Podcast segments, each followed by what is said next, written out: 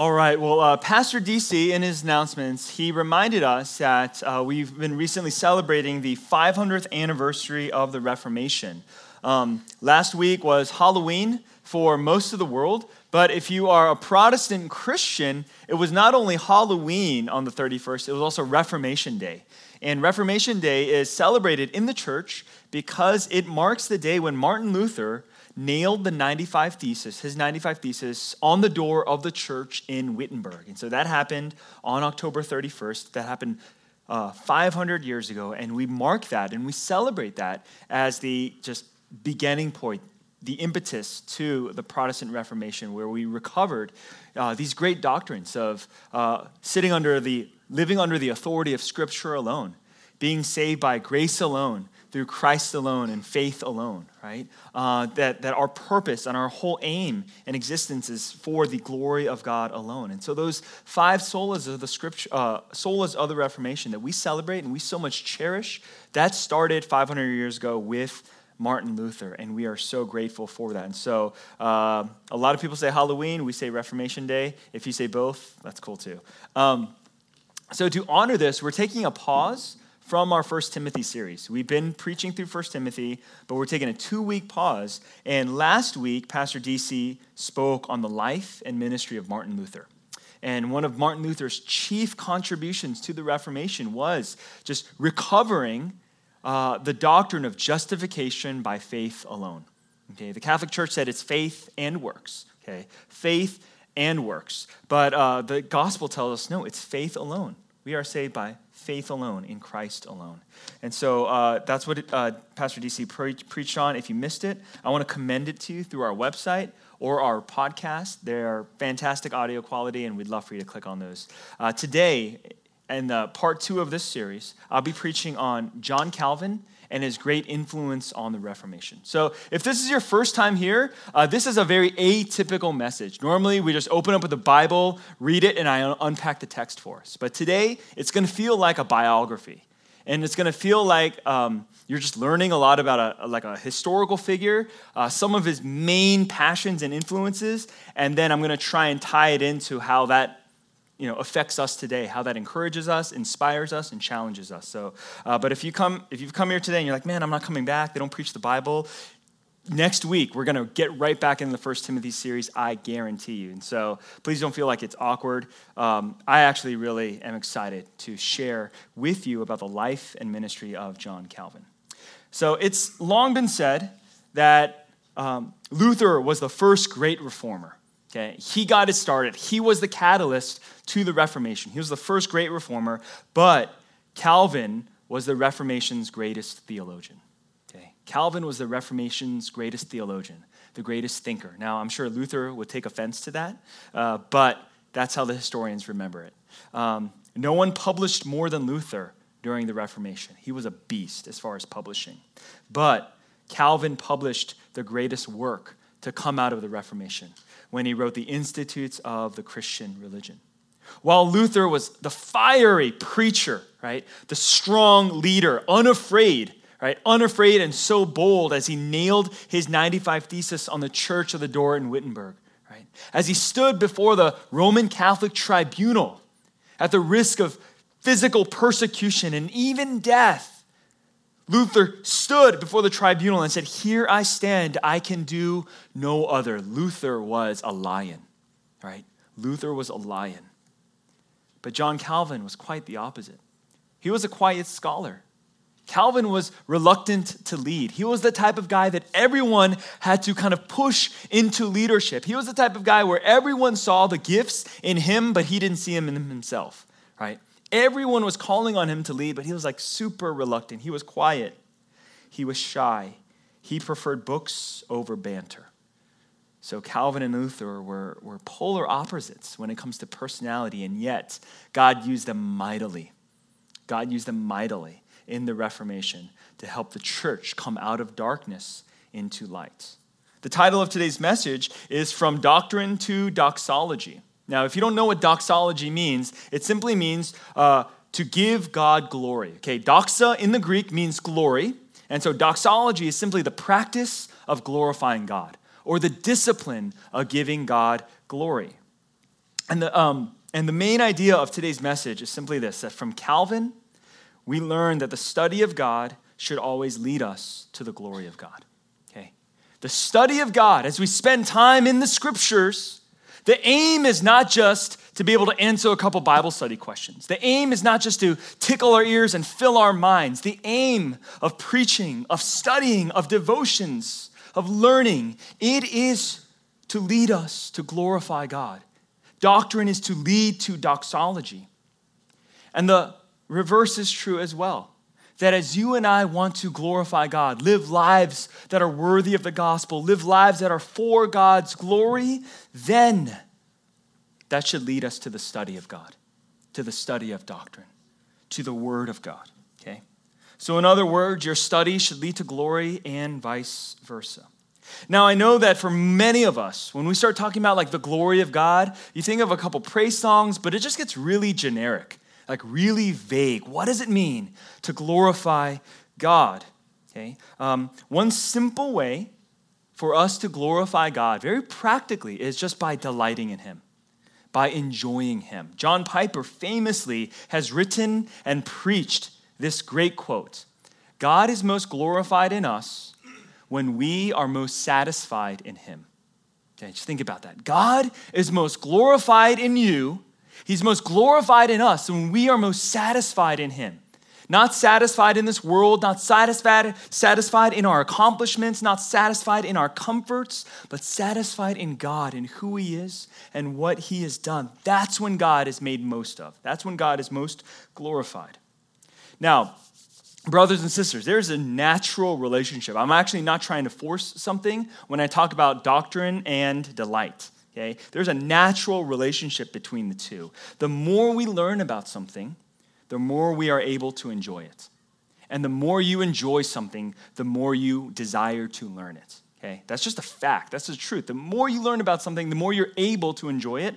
The more you enjoy something, the more you want to learn about it. Uh, food is a great example of this. Now, I've always, I know it doesn't look this way, but I have always enjoyed steak. Like, steak is one of my favorite foods. Um, but up until college, I only ate like my mother's steak. And my mother cooked my steak well done, like all the way through. And so I drenched it with A1 and hot sauce, and I was like, this is steak. It's the only steak I knew right? And I know all the foodies just, just judged me, and all the foodies, you just judge my mother, but I forgive you, okay? Um, but it wasn't my fault that all I knew was like well done steak. Okay? My overprotective mother, she didn't want me eating any undercooked food, right? My overprotective mother didn't want me eating any food with blood in it. Actually, like kind of like older Korean ladies are really against that. Like my grandmother was like, "No, well done." My mom was like, "Well done," and I'm like, "Oh," right. Anyways, um, but that's all I knew. But finally, in college, my eyes were opened, and I encountered the glory of a medium rare steak. And when I was first eating, I felt rebellious. Like even like a little naughty. I was like, oh my God, I don't know if I should be eating this. what would mother think, right? What would mother think? I'm like re- eating all this, like, yeah, medium rare. But it was glorious and it was life changing. And over the years, that delight, okay, as I've gotten older and like learning how to cook and buying barbecue grills and all of this stuff, that delight in that delicious medium rare steak has led me to want to learn more about steak. And so over the years, I've been learning about the different qualities of meat. It's not just choice, there's prime. And even amongst prime, there's all these different grading, like A1 and all of this stuff. And it's like, it's unbelievable. Okay? And it's not just the quality of the meat, it's the types of cuts right? There's the ribeye, there's the T-bone, there's the filet, there's the chuck, there's the New York strip. There's all of these types of meats with different mouth feels and flavor profiles, and I'm learning about steak, okay? And then all the different ways to prepare it. Okay, I'm a traditional, just like charcoal grill, barbecue grill guy, but there's the sous vide, right? That's the new thing. There's the people who just um, cast iron and then finish it off in the oven. That's classic, perfect. Okay, so what have I been doing? What has happened to me? all of this information as I've been learning about the doctrines of steak. right? that learning has elevated my capacity to enjoy it, elevated my ability to delight in it all the more. I'm not just eating my mom's well done steak with A1 anymore. We have leveled up because I've learned and I've grown in that technique.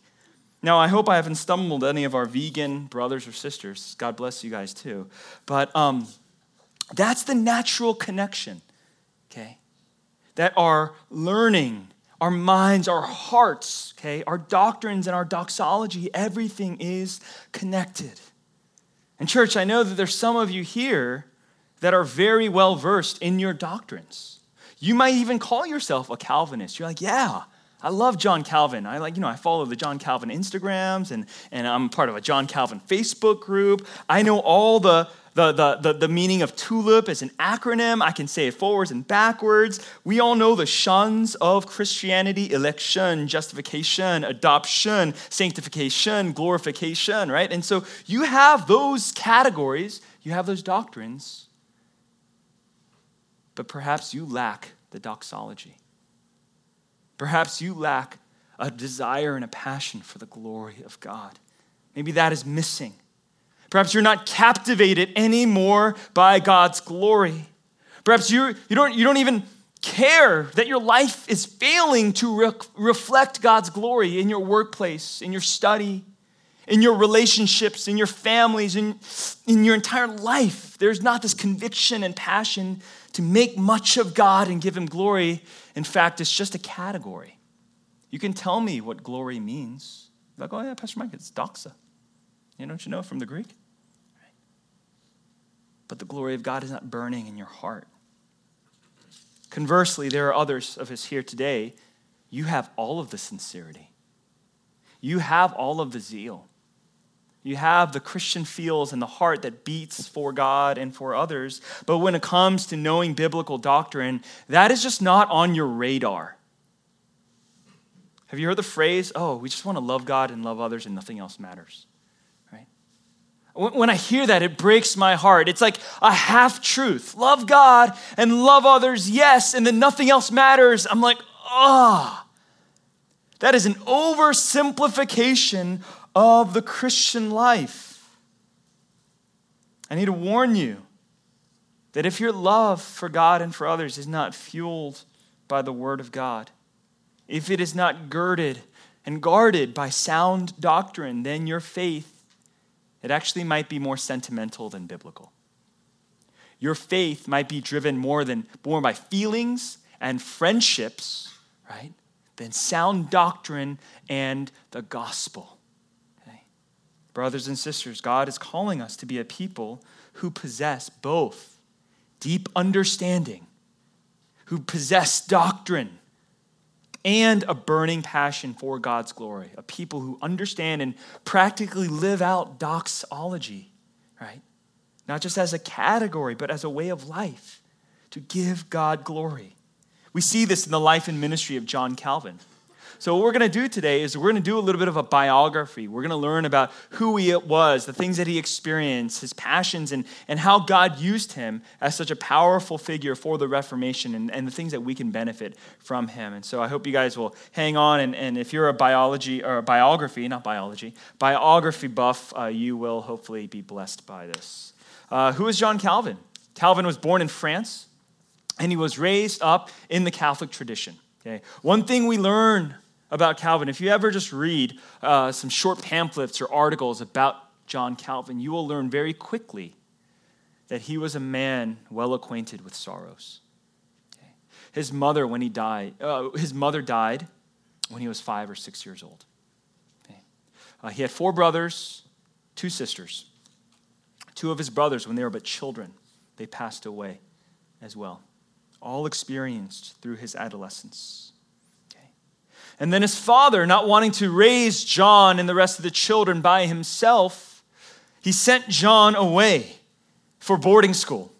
And he didn't send him to some ordinary boarding school, he sent him to a very rigorous Catholic school where he would be trained up to eventually become a priest. The schedule was intense. They started every morning at 4 a.m. with studies and with prayers and with exercises, and, and it was rigorous. And John, and that was his life. That was his life. But then later, his father became disillusioned with the church. So he pulls John out of this Catholic priest track school and he says, You know what? You go and study law, right? Go and study law. But then John, his father, his, his father died. He passed away when he was 21. And after his father passed, John resumed his theological studies, right? Theological studies. Now just pause and, and think about that. Okay. I've just flown through the first 21 years of Calvin's life. But in those years, he's lost both his father and his mother. He's lost his two brothers. And he spent much, majority of his adolescence at a boarding school by himself, away from his home, away from his family, away from his friends, and in a very strict Catholic context. One scholar writes It is no wonder why he preached often of the gospel, bringing comfort to those who feel homeless, alienated, and dispossessed. That was Calvin's life. At 21, full of sorrow, full of loneliness, full of homelessness. All throughout Calvin's ministry, right? As, as God had healed him, as God had comforted him, Calvin used his energy to minister to refugees and exiles, to the broken and to the poor, because there was compassion, there was empathy there. As so many in Europe were being exiled due to religious persecution, they found refuge in Geneva. And that's where Calvin was doing ministry in.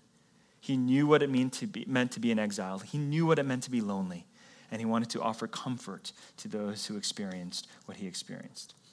Now, if Calvin's childhood and adolescence was full of sorrow, so was his later life. Uh, he got married at the age of 34. And uh, he actually married a widow uh, who had two children of her own from her previous marriage, but, but he loved her and accepted and raised those children as his own. But he and his wife, they had one son together, and that son died in infancy. And then later, his wife, who he called the best companion of my life, she died after just nine years of marriage. Okay, so he got married at 34. At 43, he lost his wife. Physically, he suffered from gout, hemorrhoids, kidney stones, blood loss, and Calvin himself died at the age of 55. Okay. That's a tough life. Just, I, I, I hope, I don't believe there's a person here who's lost both their parents, their siblings, their spouse, and their own children. And yet, that was Calvin after 43 years of life on this earth. So, how did Calvin persevere? How did he not lose his mind? How did he not lose his faith? How did he not lose everything? In reflecting on the death of his wife, okay, this is from Calvin's own memoirs, his own letter, and this is what he writes. He says, You know well how tender or rather soft my mind is. Had not a powerful self control been given to me, I would not have been borne up so long. And truly, mine is no common source of grief. He's actually saying, Yes, I know normal people don't experience what I experienced, right? It is uncommon to lose all that Calvin has lost. Okay, that's what he's saying. I know mine is no common source of grief. I have been bereaved of the best companion of my life, of one who, had it been so ordained, would have willingly shared not only my poverty, but even my death. What a beautiful statement to make about your wife. She is the best companion I could ever have. And I know that if the Lord had not taken her from me, she would have journeyed with me unto poverty and even unto death. Okay, that's how much he loved his wife. That's how much his wife loved him. So it wasn't like, oh, she died, but I didn't really care about her. Right? That's just cold. Right? He loved his wife. I love that quote because what Calvin is saying is that he wasn't able to endure because he was tough. He didn't endure because he just was determined. He said, You know what? The church needs me. The kingdom needs me. I can lose everyone, but I'm going to be focused on God. That wasn't what Calvin was saying. Calvin wasn't saying, You know what? I've got grit. Like, grit is the new thing, right? For us just to be tough and resolute. That wasn't Calvin's secret. That's not how he persevered, not from resolve and self determination and grit. In fact, he says the opposite. What does he say about himself? He says, I confess I have a tender and soft mind. Okay? If it's just me, I get discouraged easily. If it's just me, I'm, I'm, like, I'm like constantly haunted over these things. I'm always ruminating, I'm always struggling with these things. So he has a tender and a soft mind, prone to melancholy.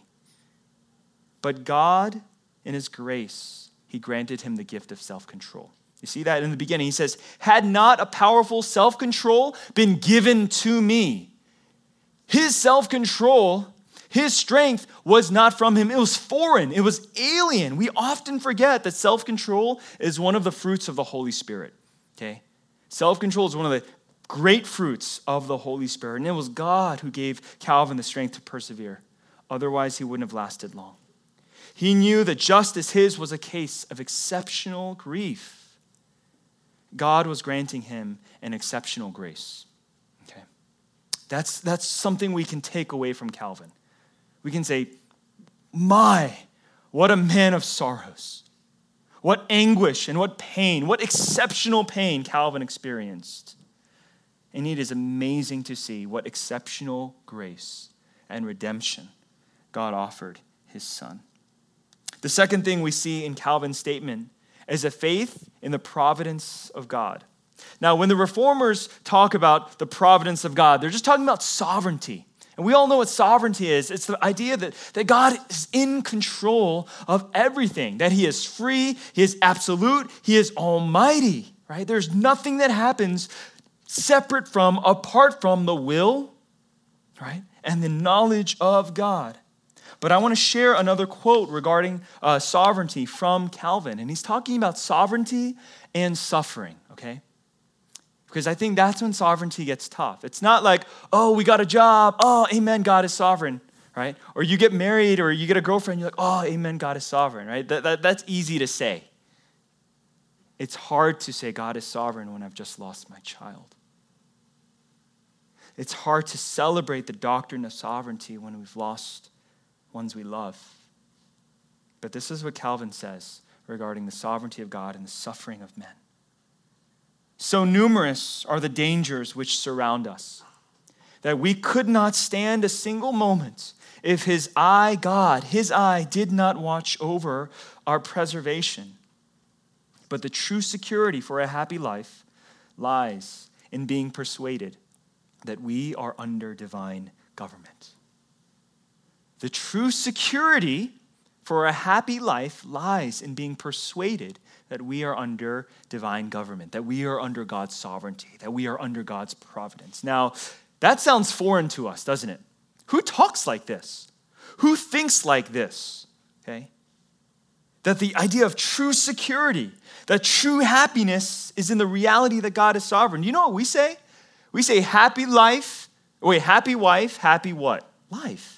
Okay? That a happy wife is the key to a happy life, right? That if you want happiness, right? You want security, you want comfort, get a great job, right? Have healthy kids, guard your own health, exercise well, have great friends, go on great vacations, buy things you love, right? That this is our world's pattern, our formula for happiness. Calvin says no. True happiness is found in being persuaded that God is in control. Why? Because do you know when happiness is the most important to you?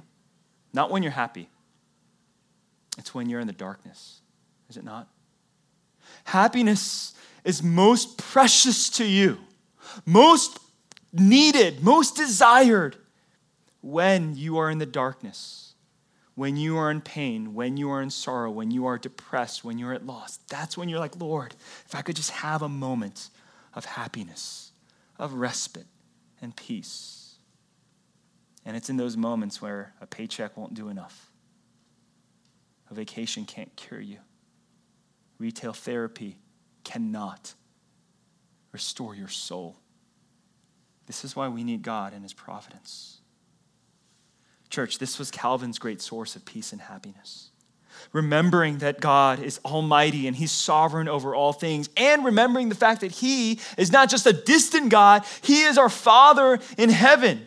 And so when we talk about God doing all things for his glory, we always need to remember, and that is for our good. We say that, we pray it, we sing it all the time that God does all things for His glory and for our good.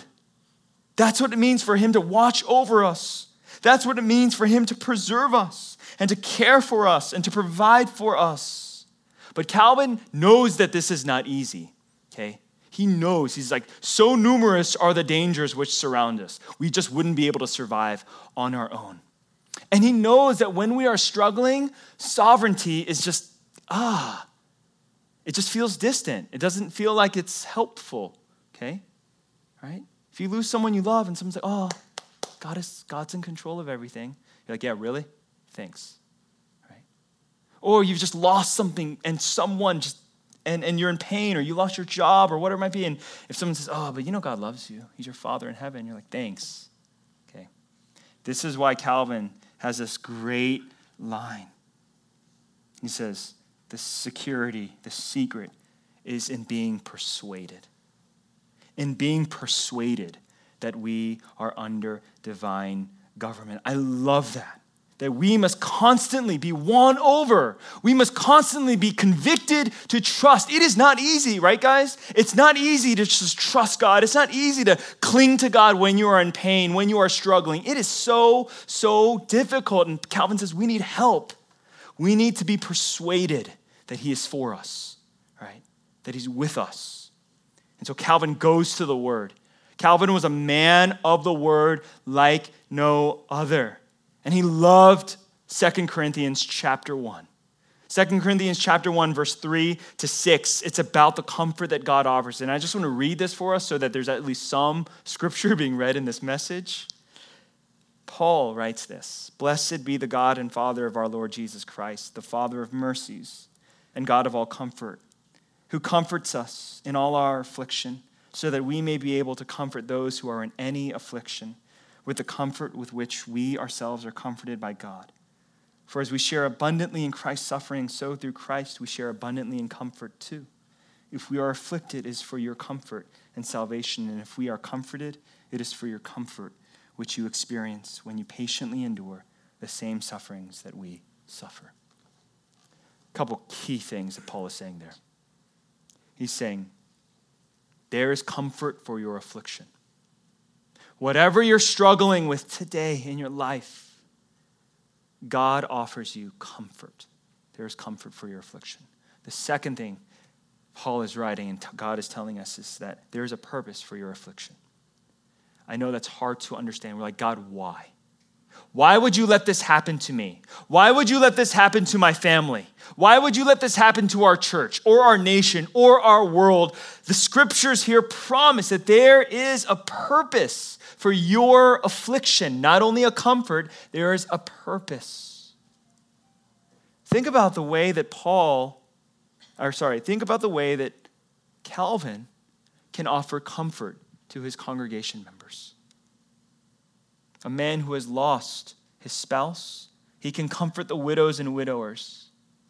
As a man who has lost his own children, he can comfort the parents who have lost children to infant death and childhood death as well. As a man who's lost his own parents and his own siblings, he has compassion and empathy for any of his church members who have lost loved ones. And God is able to use Calvin as a great comforter to his congregation because he was first afflicted and healed by the power of the gospel. There's a purpose for your affliction. Okay. Now, And it's in these moments where like God's comfort feels elusive if you're struggling. Okay. Once again, I got to ask, when you are in loss, when you are in pain, when you are struggling, what do you do? Okay. The world will say, take a vacation. You've had a hard month. You've had personal tragedy. You need to take time off. Okay, that's cool. Right? I've already mentioned retail therapy. My boyfriend just broke up with me. I'm so upset. I'm going to cut my hair. I'm going to buy a bunch of stuff on Amazon, right? Retail therapy to provide for me comfort, okay? Guys do that at the midlife crisis. That's why guys end up with like random timeshares and motorcycles and unnecessary things because they're in this place of darkness and anxiety and they want to comfort themselves. So they buy unnecessary, idiotic things. Okay? No wonder when we are doing all of these things for our own comfort, no wonder the comfort of God feels so distant to us. How many of you go to God in His Word for comfort? How many of you go to God in His Word to be reminded again that He is your Savior, that He is your Father, that He is good, that He's sovereign? There's nothing is impossible for Him. You see, Calvin endured not because he went on vacations and bought a bunch of stuff he didn't need. Calvin endured because he was a man of the book. And God persuaded him over and over again that he was sovereign and he was good. And God was trustworthy. Do you know why we're not persuaded? Because we spend no time studying God's word. We spend no time being sensitive and open to the Holy Spirit to speak to us, to lead us, to comfort us. Rather, we fill ourselves with the things of this world. We fill our bellies with, with food, right? Just comfort food. It's called comfort food, right? And then we wonder, God, but why does why do you feel so far? Why do you feel so distant? Right? I really appreciate this about Calvin's ministry. There's so many other things to share about Calvin's life, but the last thing I want to share is how he became involved in the Reformation. Calvin's conversion to the Reformation, it's a bit difficult for scholars to pinpoint. It wasn't dramatic like Luther. Luther was reading Galatians and boom, he just realized we're, saved, we're justified by faith alone, not by works. It was a lightning bolt for Luther, right? For Calvin, it wasn't. Rather, his transformation occurred more gradually, and his eyes were opened to the majesty of God through the Word of God. Okay. As he spent time listening not just to his priest and not just to the authority of the Catholic Church, and, and the same goes for you guys as well. Don't just let your supply of, of, of, of, of hearing God and his word be from the preacher. You need to go to God's word yourself. And as Calvin was going to God in, his, in the word, his eyes were being opened to realize yes, we are saved by grace alone, through faith alone, in Christ alone. That it's not these indulgences right? It's not these forms and traditions of the Catholic Church. It really is the cross and the gospel alone. While Calvin was in his 20s, okay, persecution broke out in France against those who aligned with Luther and the Reformation. Europe was completely divided, right, between the Protestants and the Catholics. So persecution broke out in France, and so all of the more Protestant believers and leaders, they had to flee. So Calvin and his friends, they set out for Strasbourg, which was a city north of France, uh, in the north part of France, and uh, it was a safe zone, actually. Strasbourg was favorable towards the Reformation. Basically, if you had a governor or a king or a prince who ruled that town or that state, and they were like pro Protestant, then that's a safe place for you. Okay, that's how it was divided in Europe. So he's setting out for Strasbourg, but a local war broke out in France and it forced Calvin to take a detour. And instead of going straight to Strasbourg, he went to Geneva. He went to Geneva, Switzerland, and there he, may, he met a man uh, named uh, Farel. And the first service, I was like, Pharrell, but I was like, no, that's a hip hop star. Uh, Farel, who was leading the Reformation in Geneva. And Farel asked Calvin to stay and teach and further the cause of the Reformation in Geneva. He saw how brilliant Calvin was. He saw the leadership and the potential of Calvin. He said, Stay. Stay here in Geneva, right? Further the cause of the Reformation. But you know what Calvin did? He declined. Calvin desired a quiet life of study and writing. I said, I don't want to be a pastor, I just want to be a theologian. I don't want to be a leader, I just want to be a writer. I want a quiet life. You know what Farel did? He famously looked at Calvin and he threatened him. And he said, If you dare leave the city, and if you abandon the work of the Reformation, God will curse you. Right? God will curse you. Terrified and convicted. You know what Calvin did? He stayed. he stayed. He remained in Geneva to teach and pastor for the majority of his days. Calvin recollects, and this is a quote. He says, I have learned from experience that we cannot see very far before us. When I promised myself an easy, tranquil life, what I least expected was at hand. I love that, right? All right, we can, we can chart out our own lives, we can plan our own paths, but God is the one who knows our steps. He's the one who leads. And it is this part of Calvin's testimony that impresses me perhaps the most. I mean, it's pretty radical for him to endure so much pain and sorrow and anguish, but, but I find this to be so helpful and practical to us. You see, Calvin is a man who doesn't just talk about submitting to the will of God. He's a man who doesn't just talk about obeying God, right? We all say that. We say that in our small groups. We say that at a church. We sing it. We pray it. We say, Lord, I want to I wanna submit to you. Your will be done in my life. Your will be done in my family. But you know what Calvin does? He lives it. He lives it. Did you know that Geneva actually exiled Calvin just like a couple years after his leadership? So they're like, Calvin, please stay. Farel's like, you better stay or else I'm gonna, God's gonna curse you. And he's like, fine, fine, I'll stay. And he commits to the city and he pastors the city and he preaches and he serves and he leads. And then Geneva gets sick of him, right? The leaders get sick of him. And so they say, you know what? You're exiled. And exile isn't just like, oh, you're leave. It's like you're cut off, right? They exiled Calvin. And so Calvin was like, I'm done. I never want to return again. Calvin was done with Geneva, right? I think there's a, like a random quote I remember hearing Calvin saying, I'd rather die a thousand deaths than return to Geneva, right? But the city and the church fell to ruin in just three years, right? Three years later, they're like, they were just devastated. So they begged him to come back. They begged him to come back. What do you think Calvin did? Church, I just want to say, if you fire me, I'm done, right? Like I, am done. Like if you fire me, I'm like like unfriend all of you guys on Facebook, like whatever, right? And then if you come back and like say, hey, Pastor Mike, please, please, you know, like we'll give you a little raise or whatever. I'm like, no, I'm done, right? There's no way. I'd be so hurt. Okay. Calvin didn't want to return. Right? He said, There's no place in the world that I fear more than Geneva.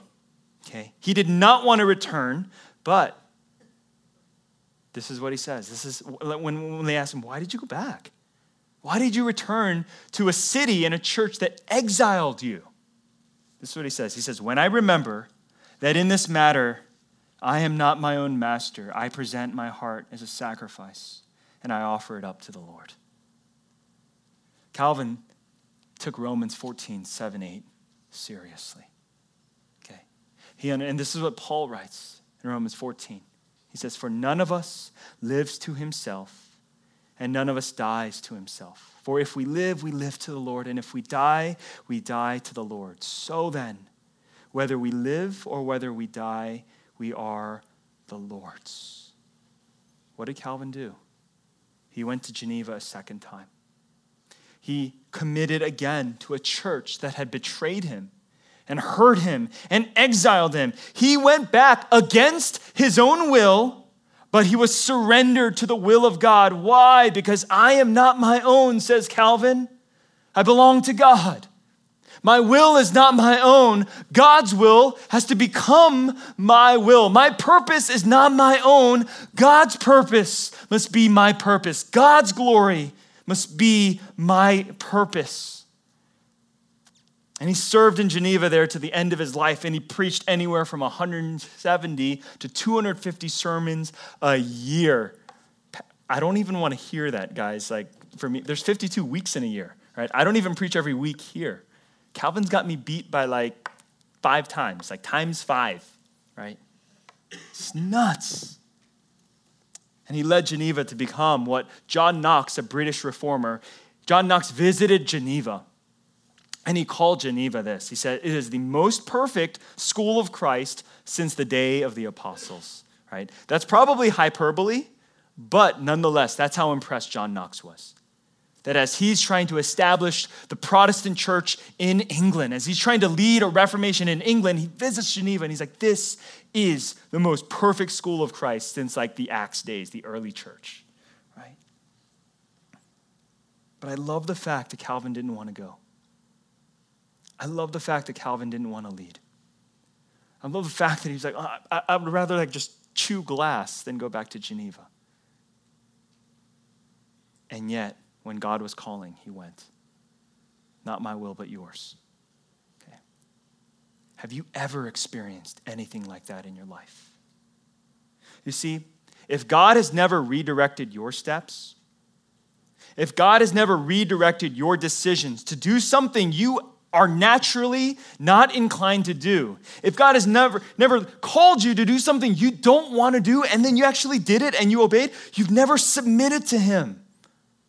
The church is full of people who've never submitted to God. The church is full of people who have only followed God insofar as He has agreed with you. Think about that. So many of us follow God as long as it accommodates our will and our desires.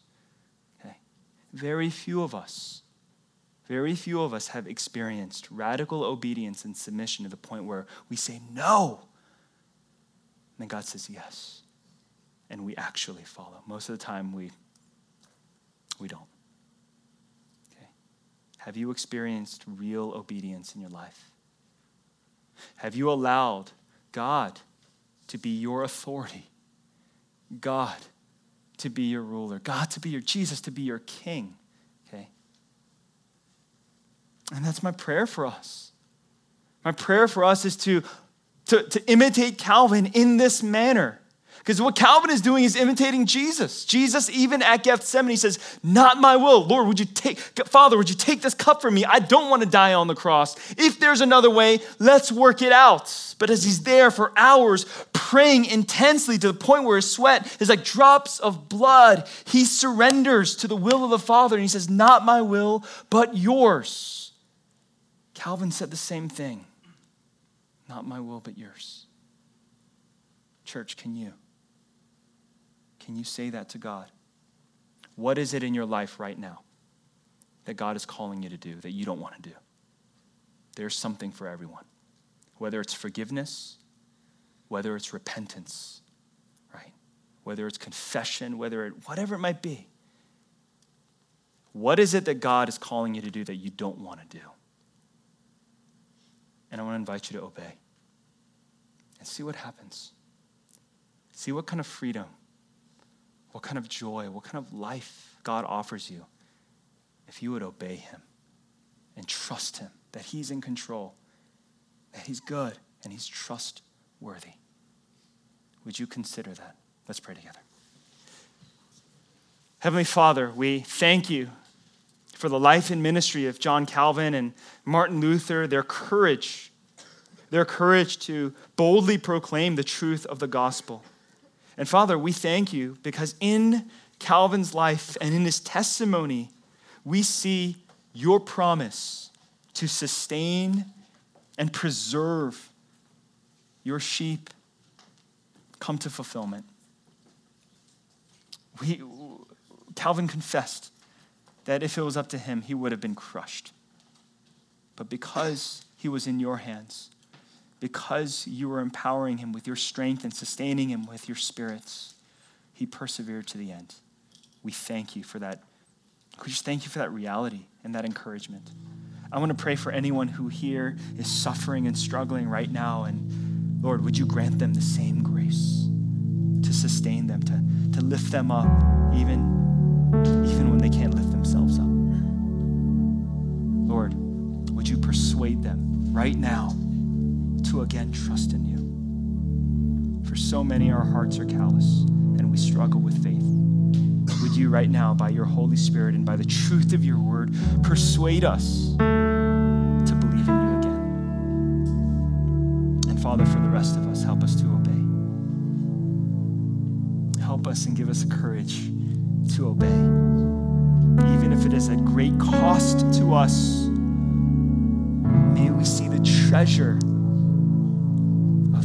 line with your will and obedient to you and abiding.